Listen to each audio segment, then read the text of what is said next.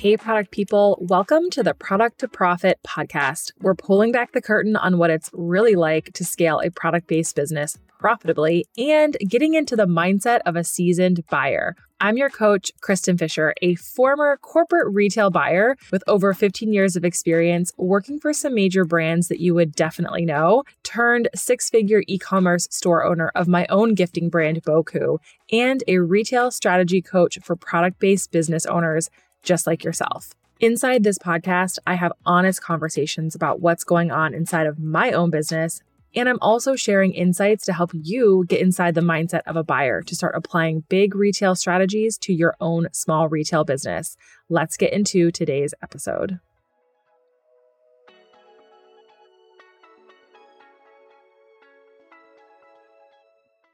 All right, welcome back to the podcast. I'm so excited, you guys. This is my very first time interviewing somebody on the podcast. And thank God it's with a friend of mine.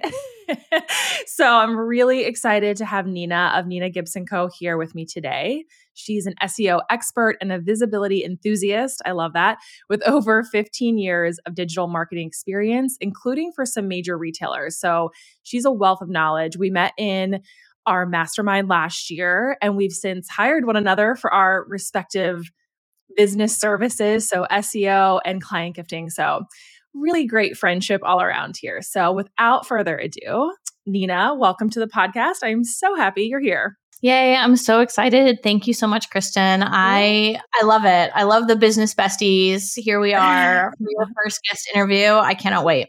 I know. Thank you for like holding my hand and supporting me through this.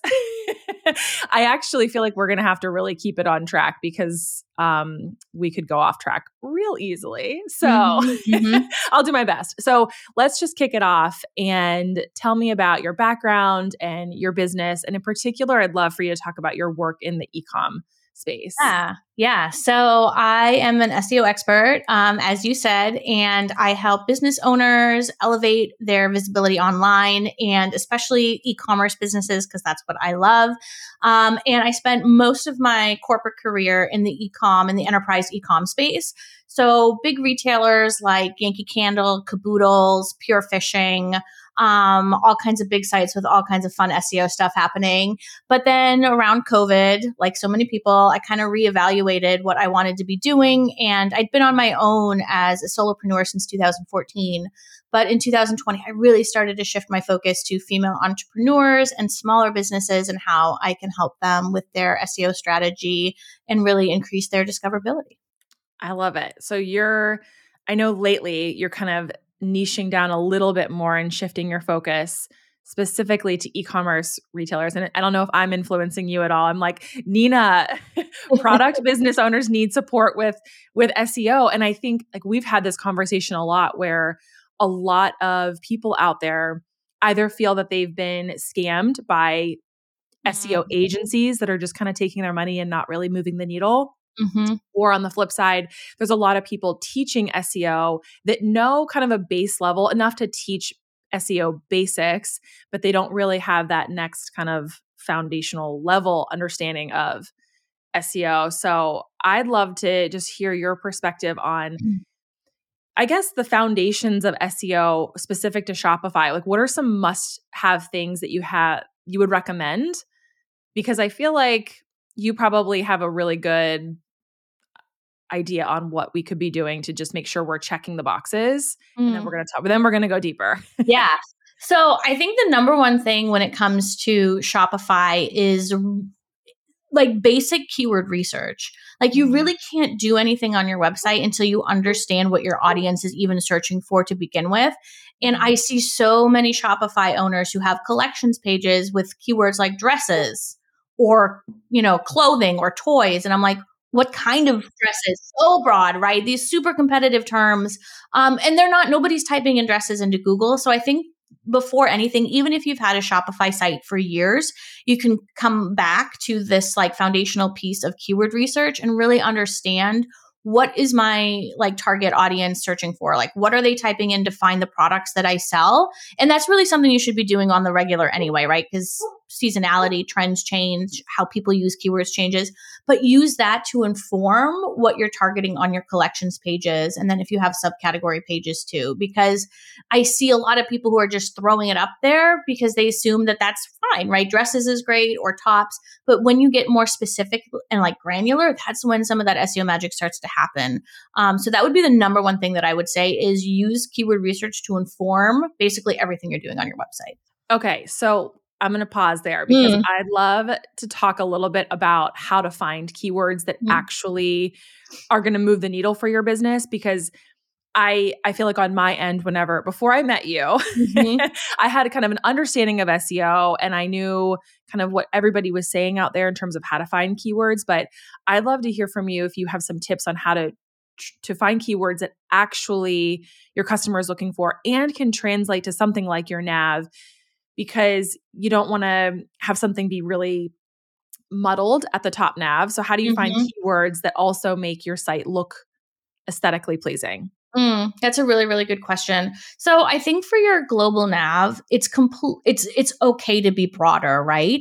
Okay. But then when they click into that collections page, that's where you can get more specific. So let's say you did have a Shopify site selling women's clothing and you sell, you know, dresses and tops just for simplicity's sake. It's okay to have dresses in the global nav, right?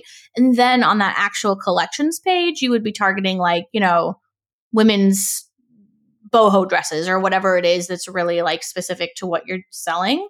Um, in terms of finding those keywords, using a keyword research tool that's robust and taking, you know, some investment in that would be my recommendation. Google Keyword Planner and like Ubersuggest are nice like baby step tools to start familiarizing, but if you're really serious, I would use a tool like SEMrush. It's pretty much the best on the market. It's going to give you the information that you need. And I would start with typing stuff into Google. Like, um, let's say you did sell boho dresses. What comes up when you type in boho dresses? What are some of the suggestions? Then take those to your keyword research tool and start typing things in. And the biggest thing is do not go after informational keywords, right?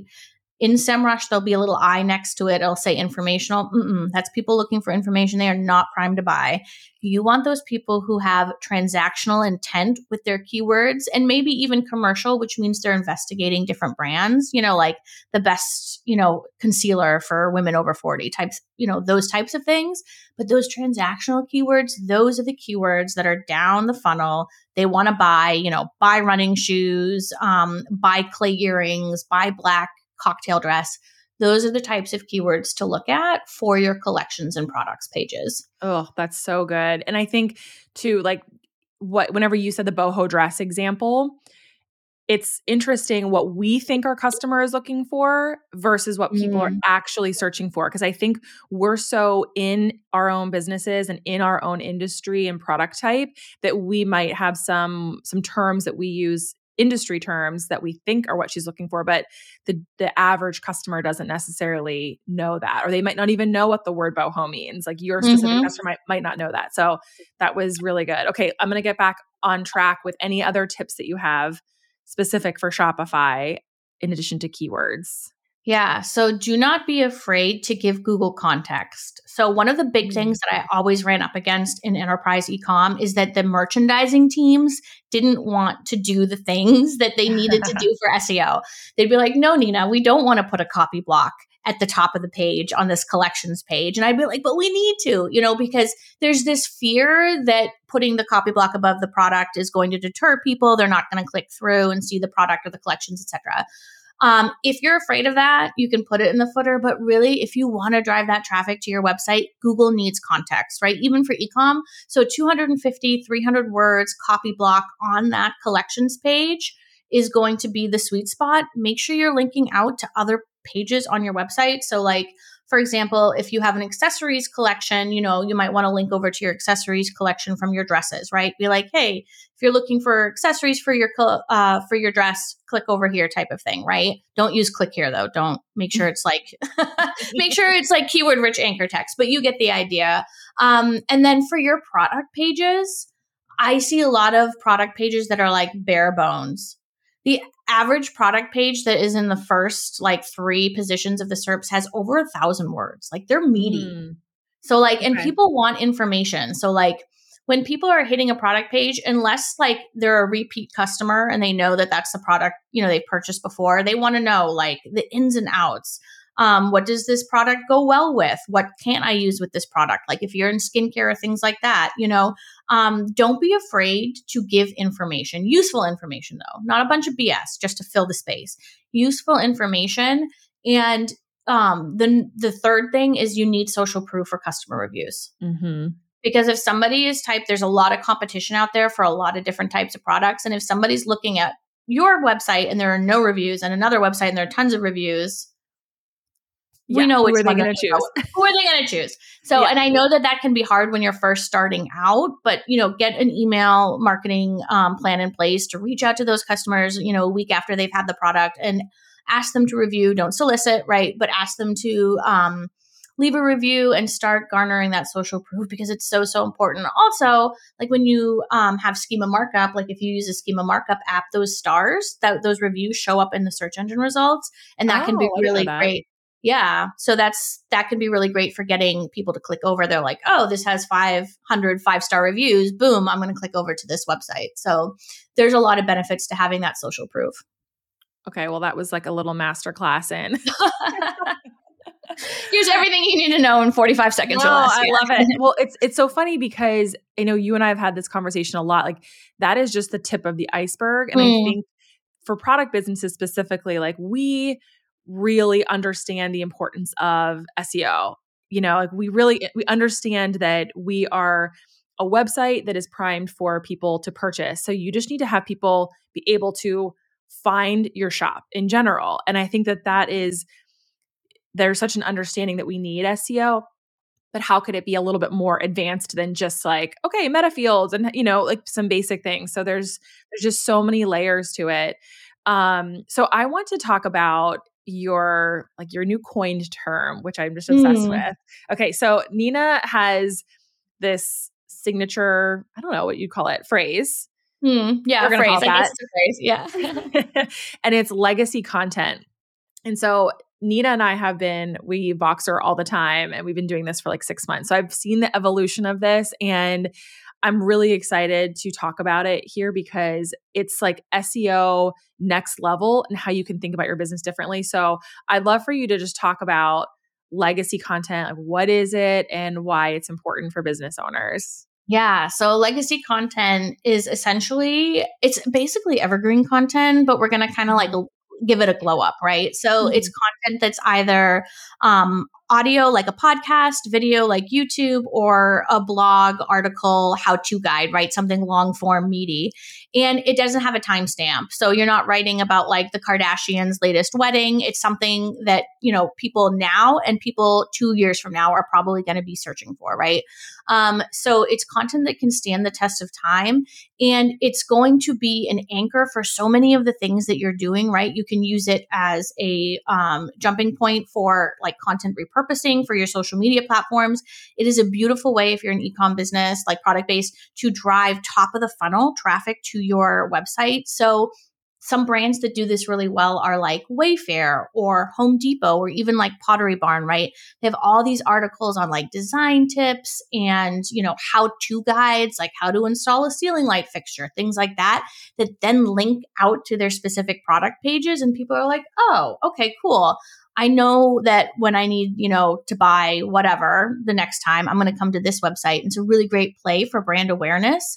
Um, and also, it's content that people need, right? And that's what makes it legacy. It's what you start to become known for. It's not just like throw spaghetti up on the wall and see what it sticks. It's content that you know your audience needs, that they're craving, and you're creating that for them. And like I said in the beginning, it can be repurposed. So, like, instead of having to constantly take a micro piece of content and turn it into another micro piece of content, you have this foundational piece of content that you can then repurpose across multiple channels like Pinterest, which I know tons of product based businesses um, use. If you have a YouTube channel, you can repurpose it there, right? You can repurpose that one piece of legacy content into other forms of legacy content.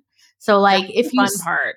that's the fun part. And the people that are super successful, like um, like small businesses that you are like they're everywhere. That's what they're doing, right? Mm-hmm. They're talking about the same thing, but they're just repurposing it across multiple platforms and they're creating that legacy content, right? Because they're taking that one piece of content and just repurposing the heck out of it. And so that's where it becomes really, really beneficial. And I think sometimes e commerce businesses are like, I don't need to do that. I have products. Ooh, yes, you do. And so, like, this can help build your authority. It can help build your trust in the eyes of Google. Um, and Google wants to see your expertise and experience, right? So, like, if you're a jewelry designer or maker, there's tons of things that you can write about, right? Like where you're sourcing your materials from, how to take care of your jewelry, um, your whole backstory and your history, like um, the history of specific types of jewelry pieces. You can really showcase who you are as a business owner and why you're the expert, even in your product based field using legacy content.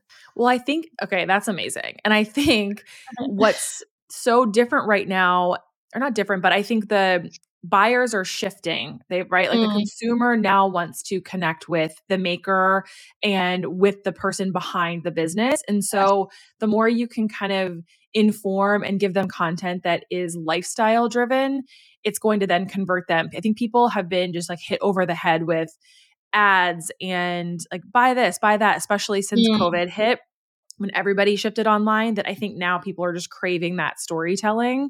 Yes. And particularly as a maker, you can show I mean, you gave amazing examples. Like you can show your process, people even just something as simple as like behind the scenes and then that can link out to another legacy content piece that is okay, here's your design process. It links out then to uh, how to use it, which then links out to mm-hmm. the collection page. You know, there's so many cool things that you can do we've even been starting to do this a little bit more with Boku. So I'm excited yep. to see how this, you know, plays out for me. But it definitely makes approaching content easier whenever you're thinking about a more holistic view to it. Mm-hmm. And so I'd love to hear your perspective on how to find, well, obviously you there's some obvious ways to find topics, but how can you find topics that your customer would actually be looking for mm. I'd love to hear some some thoughts on that. Yeah. So the first one is if your product is an often gifted product. So if you're in the jewelry or you do like, you know, like you obviously, um, or you're selling like spa goods, anything like that, start with gifting keywords. Um, and so this is a little bit of a trick. Like gift guides are an amazing way to create legacy content, but you do not need to re create the wheel every single year. You can use the same URL like holiday gift guide and update it year after year. So it builds authority. So, like, if you're making products that people will gift, I would start with gifts first, like gifts for moms, gifts for brothers, unique gifts, whatever is in your wheelhouse. Look at those gifting terms, and there's a ton of content that you can often create just around there. Like I remember doing keyword research for a client once, and I think we found like 6,000 different types of gifting keywords that were related. Wow. You wouldn't want to go after all of those, right? But just gives you an idea of like the breadth of terms that are out there. If you are a product that people probably aren't going to be gifting, that they're buying for themselves, like clothing and things like that, um, there's tons. Like people are interested in sourcing um, eco-friendly, like whatever, like talk tie it back to your mission. Um, people are interested in like the history of different things. Like you'd be surprised how many people are interested in like the history of denim or like styles. Um, you know, you could do a trends over like the decades. People love looking at that and how things have evolved. Um, you can also do like, um, let me think for like clothing. Um, you could look at gifts too, or you could look at like outfit formulas. That's a trademark term, I believe, but you could talk about like, you know, how to utilize your different clothing products for different seasons, different events, things like that. Like all of those different types of things. So this where would be where like type stuff into Google. People also ask, what are other people writing about and use that as a jumping off point. I always start with Google and see what already is being ranked, right? Or what's already popping up. And then you can take those keywords and bring them to the search, um, the keyword research tool and see what that like pops up. But um, gifting for gift based brands and then any kind of like storytelling um, or like how to use the product or you know if you're selling purses like maybe you pull in like one of your favorite i don't know like makeup brands, right? This is what like it, this is my purse, like all those different types of things. People love that, and then you can easily repurpose that too for social media. Well, and the cool thing about what you were just talking about is you are giving suggestions for a a like product, like an mm. adjacent brand, which I think is really cool because your your piece that you're creating won't feel so salesy. You're saying exactly. here are some other things that we'd recommend that go with our product that it's not necessarily a direct competitor, but the person who is shopping for one thing, you know, also is interested in this other thing. And that can tie into collaborations and so many other things beyond just the piece of content you're creating, but you can, you know, really do a lot with with those kind of crossover um things, which I love so much. Yeah, totally agree. I think that there's like um, a fear sometimes of doing that because people are like, well, I don't want to take them to somebody else's website. And I'm like, this content is top of the funnel, right? Mm-hmm. They might not have ever even heard of you until they mm-hmm. found this piece of legacy content. This is a perfect opportunity to show and like showcase authenticity, mm-hmm. to build trust to show that you are, you know, collaborating. Maybe you're um, collaborating with other female owned businesses or whatever it is. So don't hesitate to put your brand mission and values out there with legacy content as well, like you just mentioned, because I feel like that's that consumers want that, right? They want that. Um, they don't want to just be sold to and everything. And so there's a time for selling. That's what your product pages are doing or your collections pages. But legacy content is really about connections. And so, like, if there's one thing you walk away from, it's about, you know, providing value to the user and creating connection. So they read this and they remember you and then they come back and they convert later, right? So think about it as being like, um, a connector. What brand is it? Primally Pure. I think Primally mm. Pure does a really good job of kind of having that sticky content and they're creating blog posts that tie to their emails and they're all kind of linking out to one another and so you just feel like it's a little bit of a seamless experience.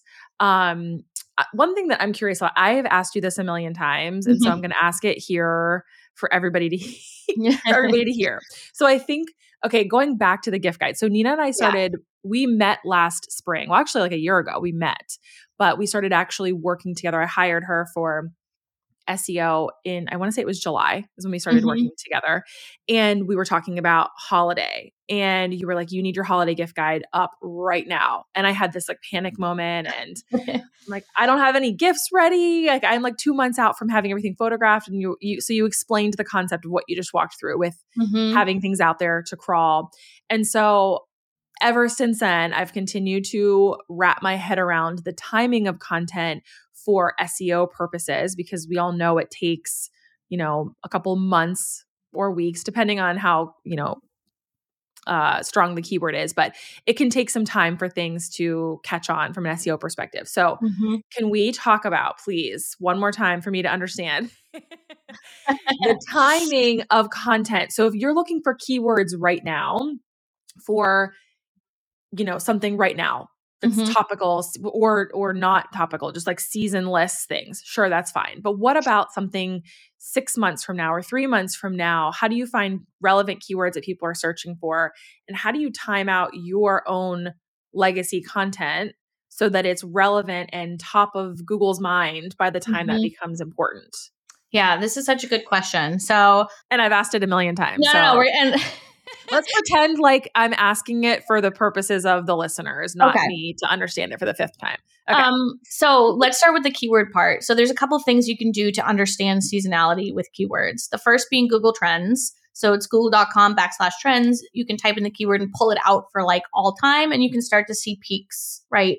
Um, and valleys. Not all keywords are tracked there, but the big ones will be like holiday gift guide. That's going to be in there if you have access to Google Keyword Planner, this is actually one thing that they do that I don't think any other tool does is they will break out search volume by month. So you can see the historical trends of that term. So you're like, oh my gosh, this trend, you know, peaks in April, or this trend peaks in, you know, if it's Q4, it's going to be like a late November or early December peak usually. So those are two things that you can do. SEMrush does have like a little graph where you can see like the peaks. Um, so those are some ways to understand seasonality. Sometimes you just have to make assumptions, which I don't really like to say, but if you don't have access to data, you have to use your best guess, right? Um, this idea of the content being live, but like not completely fleshed out beforehand. So, in the ideal world, we talked about this a little bit earlier in the episode, you're reusing these URLs year after year. So, like Amazon, they don't create a new Black Friday URL every year. It's the same URL they've been using for like 15 years, right? It's like amazon.com backslash Black Friday. Okay. So they just remove it from the nav. Like, you know, like at the top of their global nav during whenever Q4 kicks off, they have Black Friday deals. They'll just remove that from the navigation, but that page itself is still live. So it's building trust and authority over time.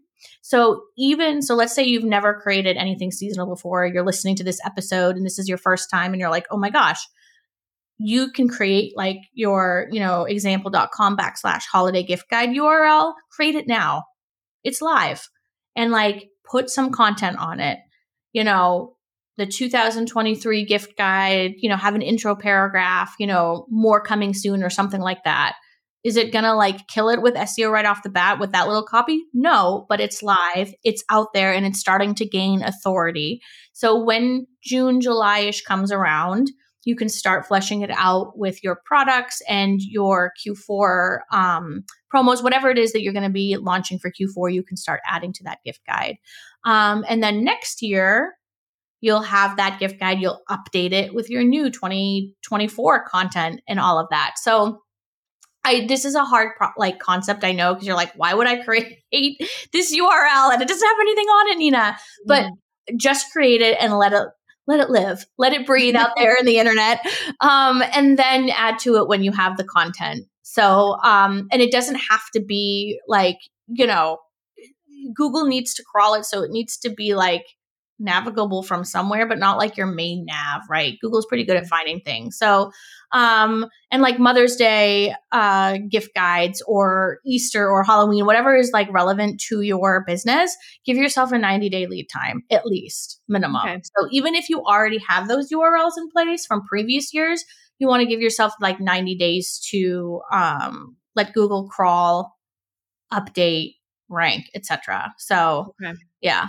I I think what was interesting last year when we were working together, I had typically done my and I think I actually talked about this on the podcast in Q4 um but my my gift guides were in blog form and they weren't mm. on landing pages. And so my it just was a little more year specific. So the title of the blog had the year in it. So then my URL had the year. So I'm excited to see what happens for Boku this year with having the holiday gift guide be a landing page. And actually, mm.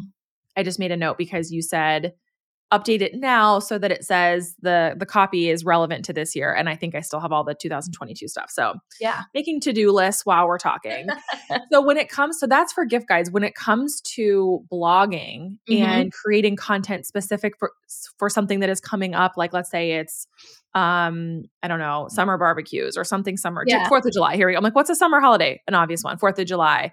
Um, when would you recommend people are blogging for that specific time period so that that blog really has legs leading up to your peak?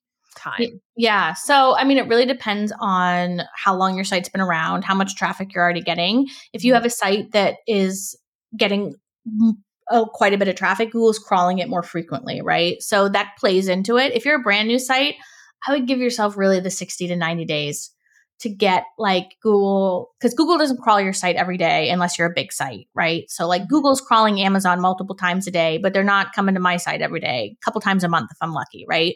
So um, I would get that. I would give yourself like a 60 day at least um, and create it put it out there and then because it doesn't matter where in your chronological order it it falls because it's a landing page. It's people are searching something coming from the SERPs directly to that page.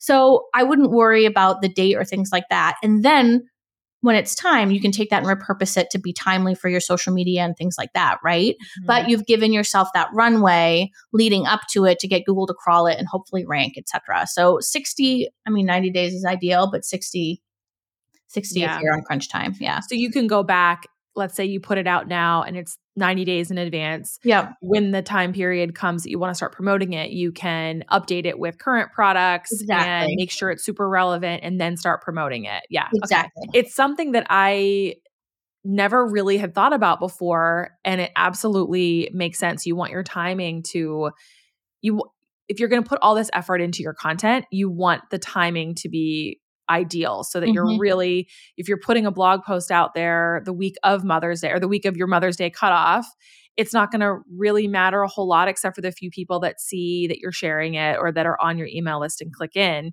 You want new customers to come and find you from it. So, exactly by having this like legacy content approach where you're creating content that is rooted in search and you know people are going to be wanting mm-hmm. that the timing definitely ties into it. So, I think it's a, a little bit of a game for figuring out your content plan. You kind of have to do a double layer of creating that.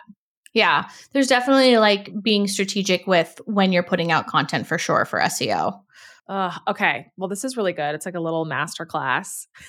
I love it. I could talk about this all day. I love it. Is there anything else that I missed that you wanted to talk about for for product businesses or or any offers that you have for product businesses. Like let's talk about all the things. Yeah so this is just a friendly reminder for anybody who hasn't set up g4 analytics yet mm. that it's like 100 days out now like as of the end of march. So if you don't have g4 set up you need to do that because as of july Google Universal Analytics will sunset and bye bye bye data.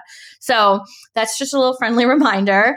um, and then I have an SEO Shopify bootcamp that is launching at the end of April that I'm super, super excited about. It's a six week group program. It's going to be very small and intimate. And we are going to walk through everything that you need to amplify your visibility over those six weeks and get your shop beautifully primed for Q4, and you'll have um, an optimized site at the end of it, or a better optimized site at the end of it, and a Q4 checklist. So you can really, really get the most out of the upcoming holiday season. So I'm excited about that. Um, and then always. Amazing. Yeah, it's I'm like I'm just so amped for it because I e-commerce SEO just like I'm just so giddy about it. It's so exciting.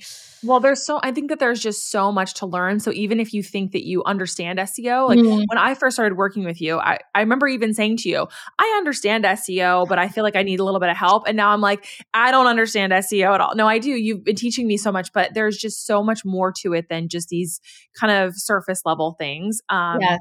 And I think the timing of this boot camp, you were saying it launches in April, end of yeah, April? End of April, yeah.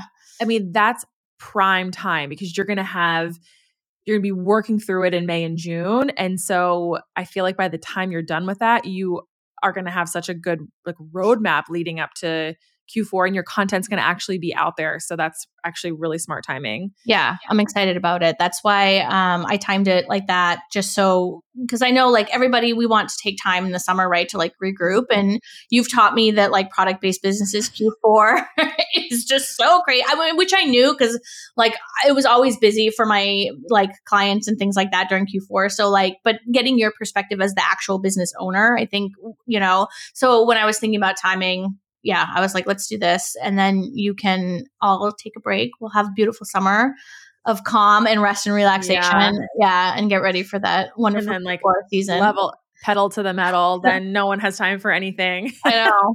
Yeah. Um, so okay, so tell me, tell everybody how they can find you. Where are you at? Yeah. Um, you can find me on Instagram at Nina Gibson Co. So I share tons of tips on there. I love sharing information. You can go, come say hi. I like making friends too on Instagram. um, and then my website, ninagibson.co. You can check out um, my offers and things like that. I have a blog as well. Um, and then my podcast, Elevated Visibility, where we talk all things SEO and digital marketing with a little bit of sass and a little bit of woo. So you can check that out if that's your jam too. And you have a membership. You didn't even oh, mention. Oh, and I have a member. you do all the things. and I have a membership. I have a digital marketing membership for female business owners. It's called the Visibility Co. And it's awesome. Um, there is a monthly training, there is a monthly hot seat coaching. We have monthly office hours, very cool guest speakers and it's SEO, but all things digital. So, like next month, we're talking about is your business ready for Google Ads and social media ads? Um, we have a mm, financial a person, yeah, coming in to chat with us. We have a branding expert, um, Malika, who used to work for Olay and all of these big companies, coming in to talk. So, yeah, the mark uh, thank you for bringing that up as i'm like sitting here but the membership is amazing it's a very cool group of women and it's very hands on um, you can you get, get so much value. You get so much value. Like Yeah. if you have a blog post you want me to read, if you need keyword research, boom, it's all there. So yes, definitely check that out. It's all on my website. Okay. I'm going to link everything out for you in the show notes too, because I know we just talked through a lot, but Nina is a wealth of knowledge. And I think just you are just so lovely and amazing to work with. And anybody I've ever recommended to you always like fawns over you. So, Yay, please Go come and check her fawn over me. Yeah. oh, thank you so much. I appreciate you. And thanks for being my first guest. Yay, thank you. This was awesome. Thanks. All right. Okay. Hope everyone has an awesome week. Thanks so much for tuning in. All right, that's all I've got for you today. I am so glad that you're here. If you are loving the show, I would be beyond grateful if you would just take a minute to rate and review this podcast just to help spread the word.